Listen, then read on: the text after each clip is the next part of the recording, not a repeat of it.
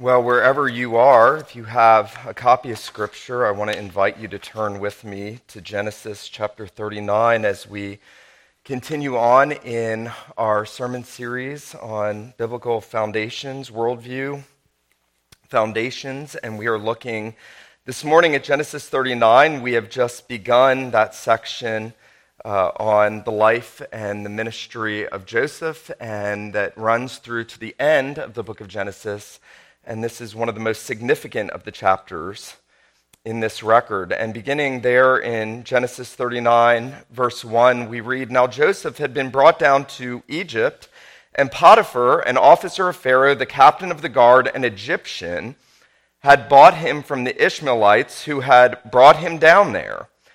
The Lord was with Joseph, and he became a successful man and he was in the house of his Egyptian master.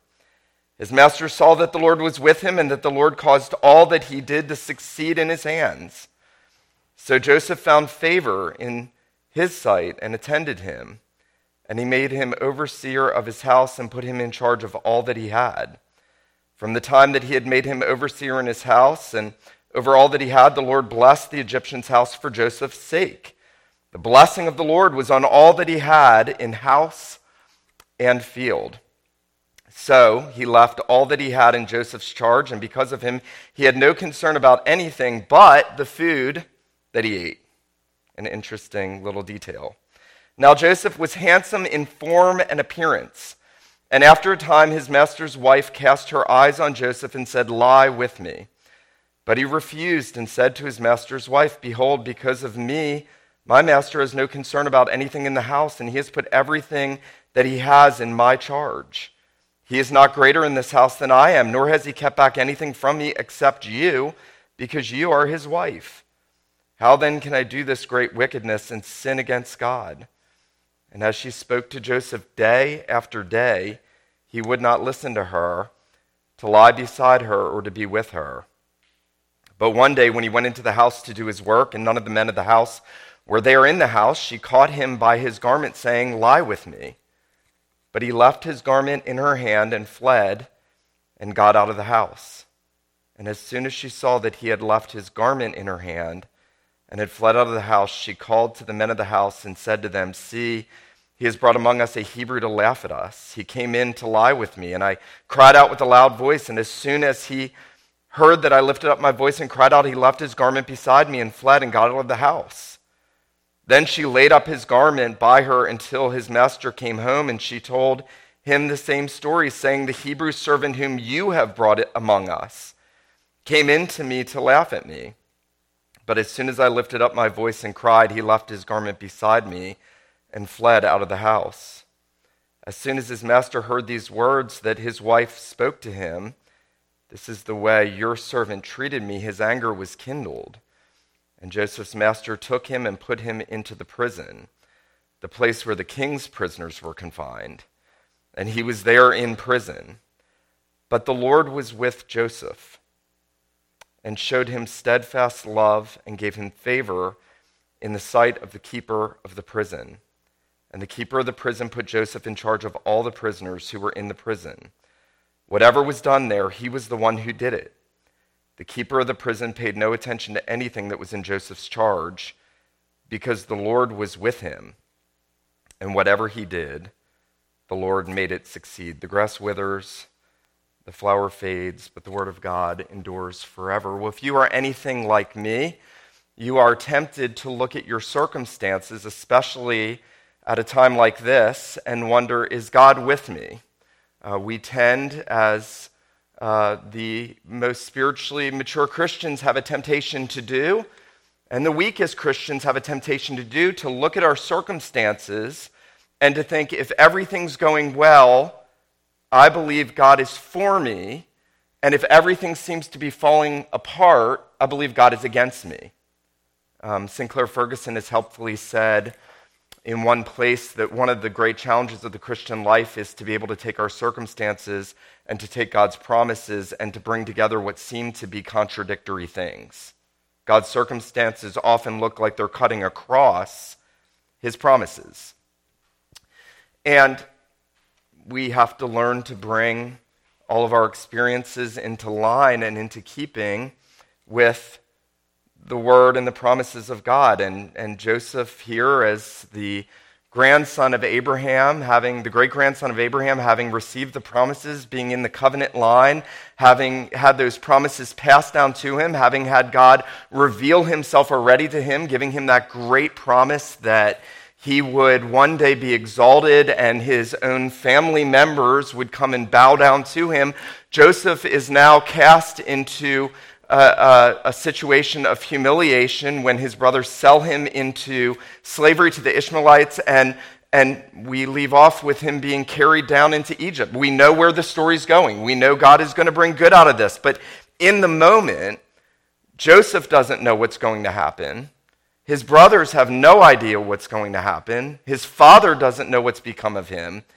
And yet, God is working out his purposes and plans in all of this. And it was very interesting the name Yahweh, the covenant name of God, is not used very often in the book of Genesis, uh, especially during the, the Jacob narrative. And here, for the first time, it is introduced when that repetition, the Lord, Yahweh, was with him. The Lord was with him. Seven times, God's covenant name is being brought to bear in the narrative. And what we're going to see this morning is that in this passage, we are taught that whether in prosperity temptation, accusation, or affliction, the Lord is with his people and is working out his purposes. God's name, his work, his presence, and his purposes are being revealed in all that he's doing in Joseph's prosperity, temptation, accusation, and affliction. I want us to look at those four things this morning. Well, no sooner has Jacob been sold into slavery that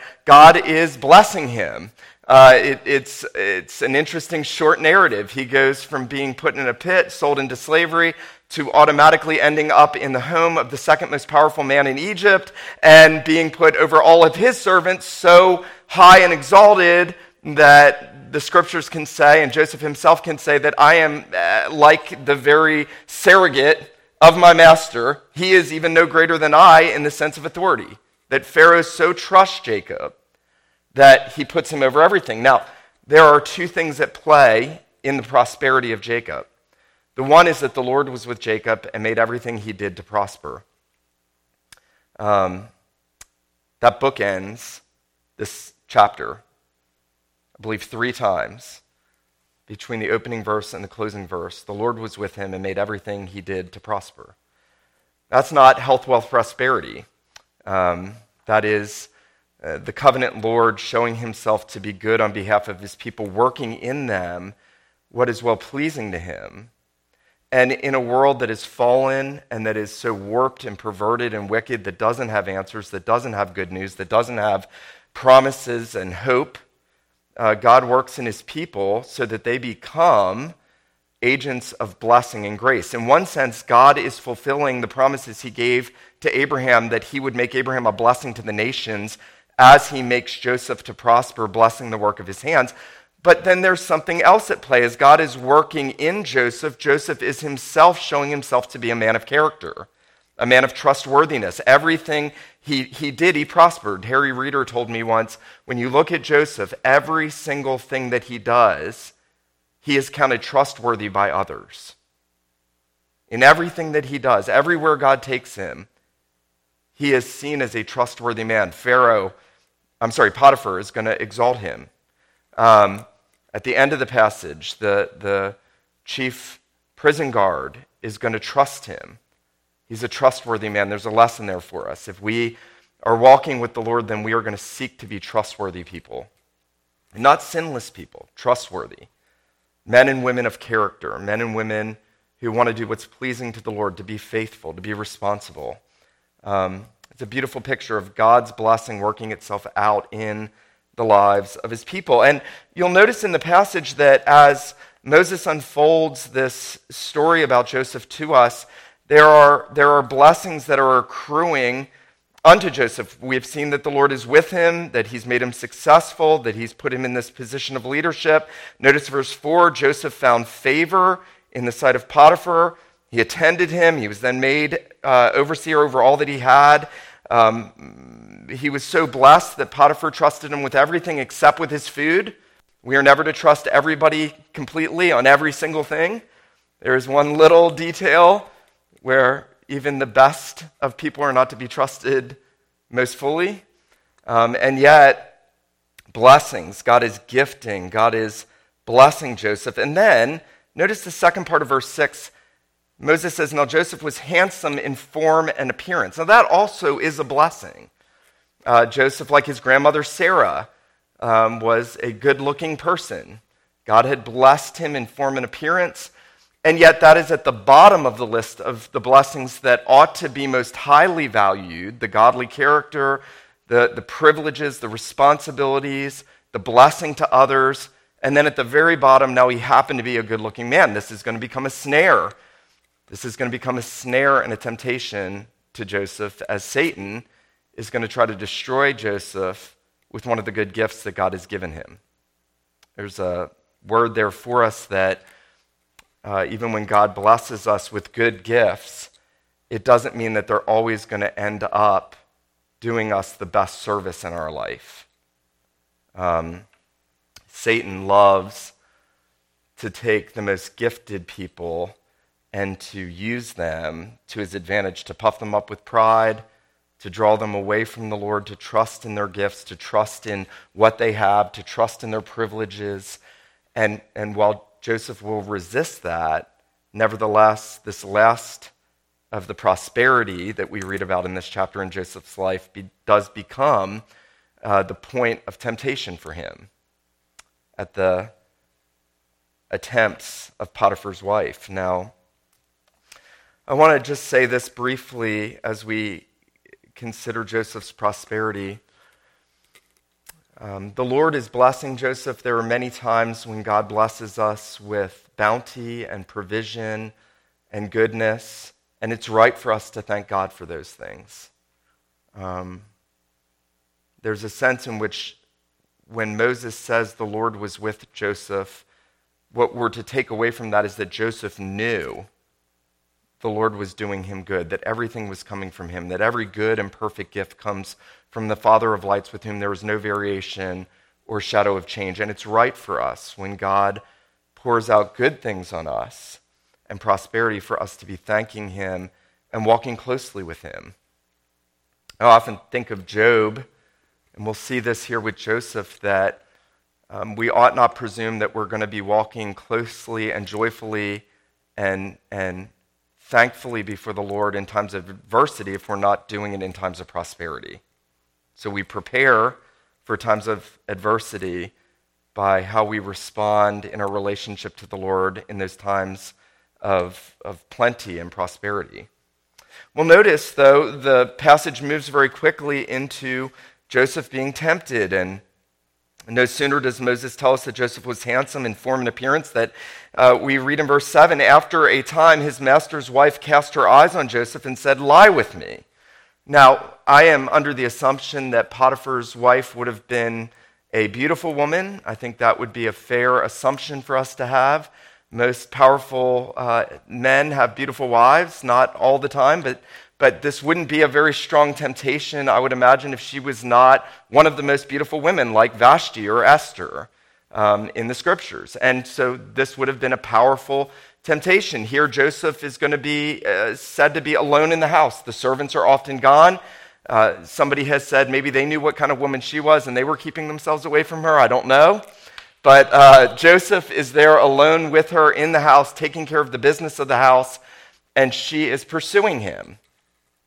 And she is not just pursuing him one time. Notice that uh, verse 7 says, After a time, his master's wife cast her eyes on Joseph, said, Lie with me.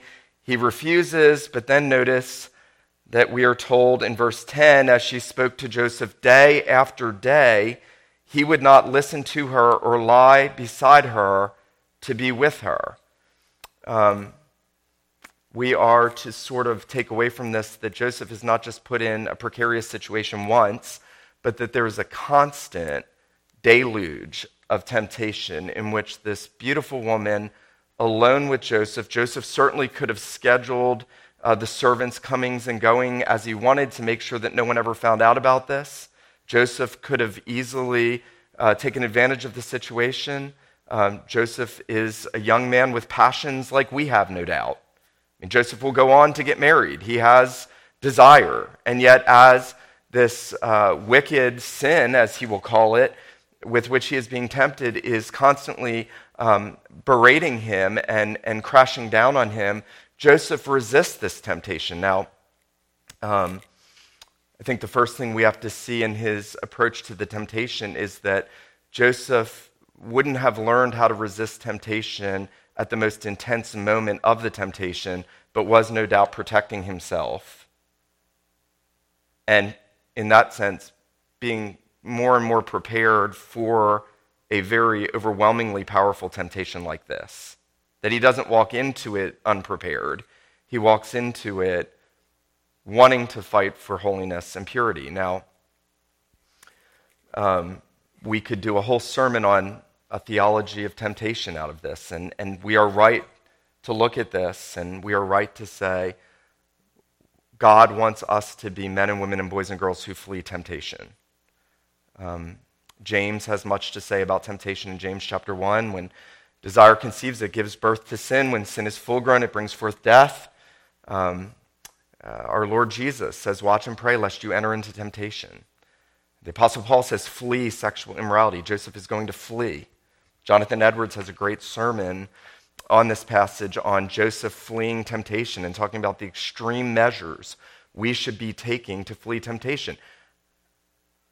And, and while that is there, and while this is set in contrast with what we saw last week, as Pastor Brian said, about Judah's sexual sin with Tamar, that, that what is the most, one of the most warped chapters in the Bible, and this is the extreme contrast of it, I think that we are to see in this more than just a young man fleeing temptation, but we are to see in this the example of the Lord Jesus. Now, we've said throughout this uh, series that Christ is the, the archetype, he is the, he is the antitype, he is he is the one to whom everything in the Old Testament is pointing. And Joseph, as John Calvin says, is one of the most lively types of Christ. And it's very interesting if we look at this section and we're going to look at the accusation, we're going to look at the, we're going to look at the uh, humiliation. It goes from exaltation to temptation to obedience in temptation to accusation to humiliation. And here Joseph is succeeding as the obedient lawkeeper who's going to be the deliverer of God's people. Um, it's not saying Joseph is sinless. That would not be how we ought to read this. The Bible says there's none righteous. No, not one. Joseph was not in and of himself righteous. The Bible says if anyone, um, if anyone says he does not sin, he makes God a liar, and the truth is not in him. Joseph was hewn out of the same fallen lump of clay that we're hewn out of. And yet, as God gives him grace to endure this temptation, he is being shown to be the Redeemer that God is preparing to deliver his people. Now, uh, it's very interesting what we learn about Joseph as he uh, flees this temptation. She catches him by the garment, verse 12, and says, Lie with him one day. But notice what Moses points out, but he left his garment in her hand and fled and got out of the house. Now, I don't think this is an incidental detail. If, if you look at the Joseph narrative, the robe of many colors was always this prevalent thing. It was, it was, as Pastor Cosby said, it was the mark that he was going to be the leader in his father's house. He was going to be the one who would, who would in a sense, shepherd God's people, the covenant people. He would be the deliverer. He would be the one God would exalt. And, and that robe was stripped from him by his brothers. And now here we're told that he has another garment, another robe, and no doubt Potiphar had given him this as a symbol of his authority, and he would rather obey God than have the privileges that he had. He, he, he is learning, God is teaching him how to let go of what he might have otherwise wanted to hold on to, especially having already had one robe stripped from him, now to have his authority stripped from him again, but he'd rather not sin against the Lord. Now, how does Joseph do this? Well, he reasons. He reasons. I've, I've got to read this to you. Iain Duguid has this great meditation on this. He says, If Joseph had loved his position or provisions in Potiphar's house more than he loved God, he would have given in to Potiphar's wife's advances. You see, she was a greater threat than getting caught by Potiphar. And if Joseph had loved his position and his provisions and his security in Potiphar's house, he would have given in most likely for self preservation purposes and for self pleasure. But Joseph loves the Lord more than he loves the provisions and the position that he has in Egypt. And now notice that he reasons, and very interesting, uh, if you look in the Hebrew, Potiphar's wife really says two things to him, repeat two words lie with me. It's two words in the Hebrew. And, um, and then Joseph has this lengthy discourse in his response to her. Notice this as he's reasoning, and, and we get an inlet into what's going on in Joseph's life. Notice he says to her uh, in verse 8, Behold, because of me, my master has no concern over anything in his house. He's put everything that he has in my charge. He is not greater in this house than I am, nor has he kept back anything from me except you, because you are his wife. How can I do this great wickedness and sin against God? What is, what is Joseph doing? Well, as he is tempted, he is processing internally on two spheres. He is thinking first horizontally my master's trusted me. I want to be faithful. I want to be trustworthy. I want to love my neighbor as myself, right? Love fulfills the law. The last six commandments of the Ten Commandments are not just, hey, don't give in to lust, but proactively promote the flourishing of a Christian marriage. Proactively love the spouse God's brought you, even while you resist temptations to sin in that sphere. Um, here, Joseph is thinking about Potiphar. He's thinking about Potiphar's trust in him. He's thinking about this being Potiphar's wife. He's thinking he's not coveting his neighbor's wife. He's loving his neighbor. And then ultimately, and most significantly, he is loving God. How can I do this thing and sin against God? So I thought about this. I thought about David's sin and against Bathsheba and Uriah. And if you take into account all the people that David sinned against when he fell, it's, it's, it's a litany of families and homes and grandparents. He'll actually have Bathsheba's uh, grandfather in law, Ahithophel, come and turn on him later in the narrative. And, and then all of Israel, God says. But when David comes to repent of his sin, in Psalm 51, David says, Against you and you only have I sinned and done this evil in your sight, that you may be found just when you speak and blameless when you judge. Here, Joseph understands that if I do this, I'm sinning against the Lord who is with me. What is it that sustains Joseph, and then more than that, Jesus in his temptation in the wilderness? Is that both Joseph and Jesus knew that the Lord was with them. So when Satan comes and tempts Jesus, bow down and worship me, our Savior says, Get behind me, Satan, you shall worship the Lord your God, and him only shall you serve. It's, it is God first. Um, God gives Joseph the grace to resist this temptation. And then there is the accusation. Thirdly, notice verse 15. Um, I'm sorry, verse, verse 14. Now, She's grabbed his garment. She now calls the men of the household and says, Look, he has brought among us a Hebrew. By the way, she is such a wicked woman. She now blames her husband for her own evil. She says, He has brought in. And then she'll say the same thing to him. I actually think Potiphar knows what kind of woman she is when he doesn't actually throw Joseph to the gallows, but puts him in prison because he should have been put to death. He knows she's a wicked and worthless woman. And, and she now blames her husband to the servants and she falsely accuses him. Um, you know, doing what is right does not always end up with prosperity. Um, oftentimes, doing what is right ends up with more hardship in this fallen world. Um, Joseph is not being accused for anything he did wrong, he's being falsely accused. Um, our Lord Jesus was falsely accused.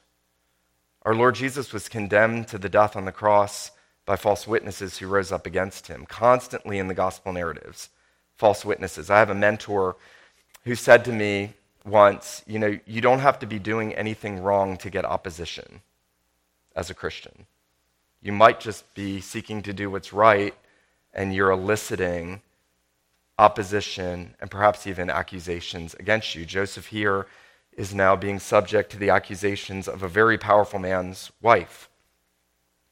And everything looks like he's potentially done this. You know, if this was a Me Too moment and, and somebody said, Look, she has the garment, she's saying it happened, I think we might be tempted to say, Yeah, it looks like he did this. But by all looks, to everyone else, Joseph looks like a guilty man.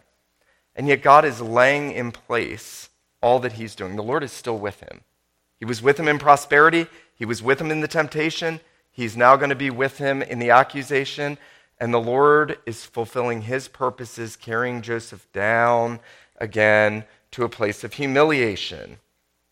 And so notice that when she tells her husband, in verse 19, we read, As soon as his master heard the words that his wife spoke to him, This is the way your servant treated me, his anger was kindled, and Joseph's master took him and put him in the prison, the place where the king's prisoners were confined. This is soli- solitary confinement. This is, this, is, this is the worst of the worst criminals in the land. And now Joseph is with the basest of people. I mean, this is extreme humiliation. He's not just with uh, white collar criminals. He is down in max- maximum security, uh, roughshod prison. And he's done nothing. Just like he didn't do anything to deserve what happened to him at the hands of his brothers, he hasn't done anything. He's behaved himself with integrity. And yet, God is orchestrating this second stage of humiliation for Joseph Notice, no sooner are we told that he's put in the place where the king's prisoners were confined, that we're told in verse 21 the Lord was with Joseph. Isn't that marvelous? The second he's put in prison, Moses says the Lord was with Joseph. The most difficult of situations, in the most frustrating situation, in the most unjust situation, situation in the most in the most volatile situation, in the most uncertain situation. I, I'm, I'm thinking about what we're going through at present. I'm thinking, how is this going to end? Where's God taking all of us? We don't know. And it's volatile, and there's a lot of uncertainty. And yet, throughout this narrative, you get the sense that Joseph had a calm about him. He never seems ruffled by this. It's actually remarkable. He never seems distressed. He doesn't, he doesn't cry out injustice, he commits himself to him who judges righteously. And he can go through every stage of what he's enduring because he knows the Lord is with him. He knows that God is his shepherd who will go through the valley of the shadow of death with him.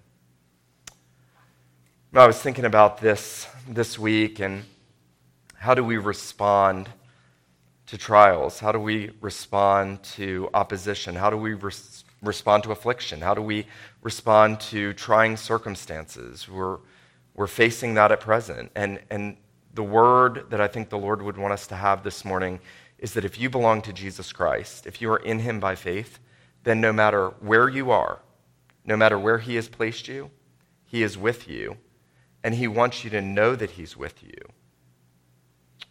That great promise, I will never leave you nor forsake you is what carries us through all that we endure. It's very interesting in the book of Hebrews, chapter 10, uh, I'm sorry, chapter 13, the writer of Hebrews uh, makes the point. Uh, he says, Let your conduct be without covetousness. That's a clear word. Don't, don't be going around coveting more, bigger houses, and more things. Let your conduct be without covetousness, or maybe someone's spouse. Be content with such things as you have, for he himself has said, I will never leave you nor forsake you. Isn't that interesting? The secret to overcoming covetousness is believing that God is with us and that He's enough for us. And that we desire Him more than we desire more things that He hasn't given us. I think there's a word there for us, especially at this season. Well, Joseph is humiliated, he is in the depths. This is a death for Joseph. This is very much a death. He has come from the heights and he is now in the depths for the second time. It is, it is uh, a, a living death for him. And yet he is faithful to God unto death. He is obedient unto death. And then he's going to be exalted again. And, he, and we're going to see that he's going to be exalted again. And it is death and resurrection. After death is resurrection. At every step of redemptive history, the Bible is full of these little deaths and resurrections everywhere. And Joseph is the most magnificent picture of that, uh, typifying the Lord Jesus Christ himself. You know, it's very interesting when you look at this. Here is this one who was exalted, given a promise that he would be worshiped by God's people and then he is put all the way down into the depths and he's numbered with the transgressors. What a fitting word for us this week when we focus in a special way on the sufferings of our Lord Jesus. He is coming into Jerusalem with shouts of Hosanna on Palm Sunday, and at the end of the week, he is numbered with the most vile, counted as if he is the most vile and the most wicked. And why? Why? The Lord Jesus Christ endured the temptation he endured in the wilderness and the humiliation he endured every day of his life, all the way to the point of death on the cross, because of all the times that we have not endured temptations. Maybe we've acted like Judah in the last chapter. Maybe we are riddled with the guilt of our many failings many sins against God. Times I haven't loved my neighbor as I ought. Times I have not understood that every action I have is either sin or righteousness before the Lord. And those times I have walked back into sin. I have gone back to things that I hate. I have not spoken as I ought. I have not taken every thought captive to the obedience of Christ. I have acted with lust or pride or anger or selfishness or, dare I say this, covetousness, greed. And there is no remedy apart from the Lord Jesus Christ taking all that sin on himself and being numbered with the transgressors. Um, no amount of I'll do better next time changes what we are and changes our hearts and will turn us into men and women and boys and girls like Joseph, except that he was numbered with the transgressors. And this is the most interesting reflection, I think Joseph endured all that he did because he knew that the Lord was with him and made all that he did to prosper. Whereas Jesus did what he did for us, crying out, My God, my God, why have you forsaken me? So that the Lord Jesus does something far greater than what Joseph does. He loses the felt presence of God, the comfortable blessing of God, the, the, as it were, the prosperity of God when he is forsaken under the wrath of God because of my sin and because of your sin. Now, that's the good news. He rises. He is reigning. He is our Redeemer. He has obeyed for us. He has atoned for our sins. And yet, He is also wanting to turn us into men and women and boys and girls like Joseph. And so, as we abide in Him and stay close to Him and cry out to Him, we, we begin to hate sin more and more. We begin to attune ourselves to flee from sin, to, to accustom ourselves to, to turn away from it, so that when we're put in a fiery trial, we, like the Savior, can endure and can find the way of escape that God provides for us. I want to leave you with this thought as we're in this time of incredible uncertainty and there's fear and there's anxiety and there are questions what is God doing? Is God with us? What, why is this happening? What's, what's it going to be like on the tail end? Am I going to have a job? Are, are my children going to be able to go on with their schooling the way they did and a thousand other things that we're asking? it would do us good to reflect on the fact that wherever the Lord was carrying Joseph, Joseph was trusting that he was with him and that he would take care of him and that he would accomplish his purposes through him, whether in prosperity, temptation, accusation, or humiliation. Our God will do that for us no less than he did it for Joseph because of the greater Joseph, Jesus Christ, who is our King and representative and Redeemer, who has lived and died and risen for us. Let him who has ears to hear, let him hear what the Spirit says to the church. Let me pray for us. Father in heaven, there is so much we need at present, and I, no less than your people, need to be reminded of your presence, that you are with us because you forsook your Son in our place so that you might be with us, never leaving us, never forsaking us, whether in times of prosperity or want. Our Father, we pray that you would press these truths deep into our hearts and minds, that you would not let us forget them. We pray that as we go out again into another week, not knowing what awaits us and trying to adjust to situations that are challenging to many, we pray, our God, that you would remind us that you are with us, that you would make your presence known to us, that you would give us grace that we might resist temptations and flee from them, that we might not grumble and complain in affliction or accusation or seasons of humiliation.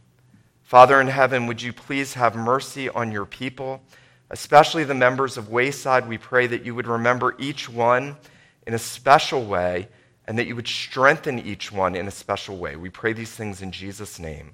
Amen.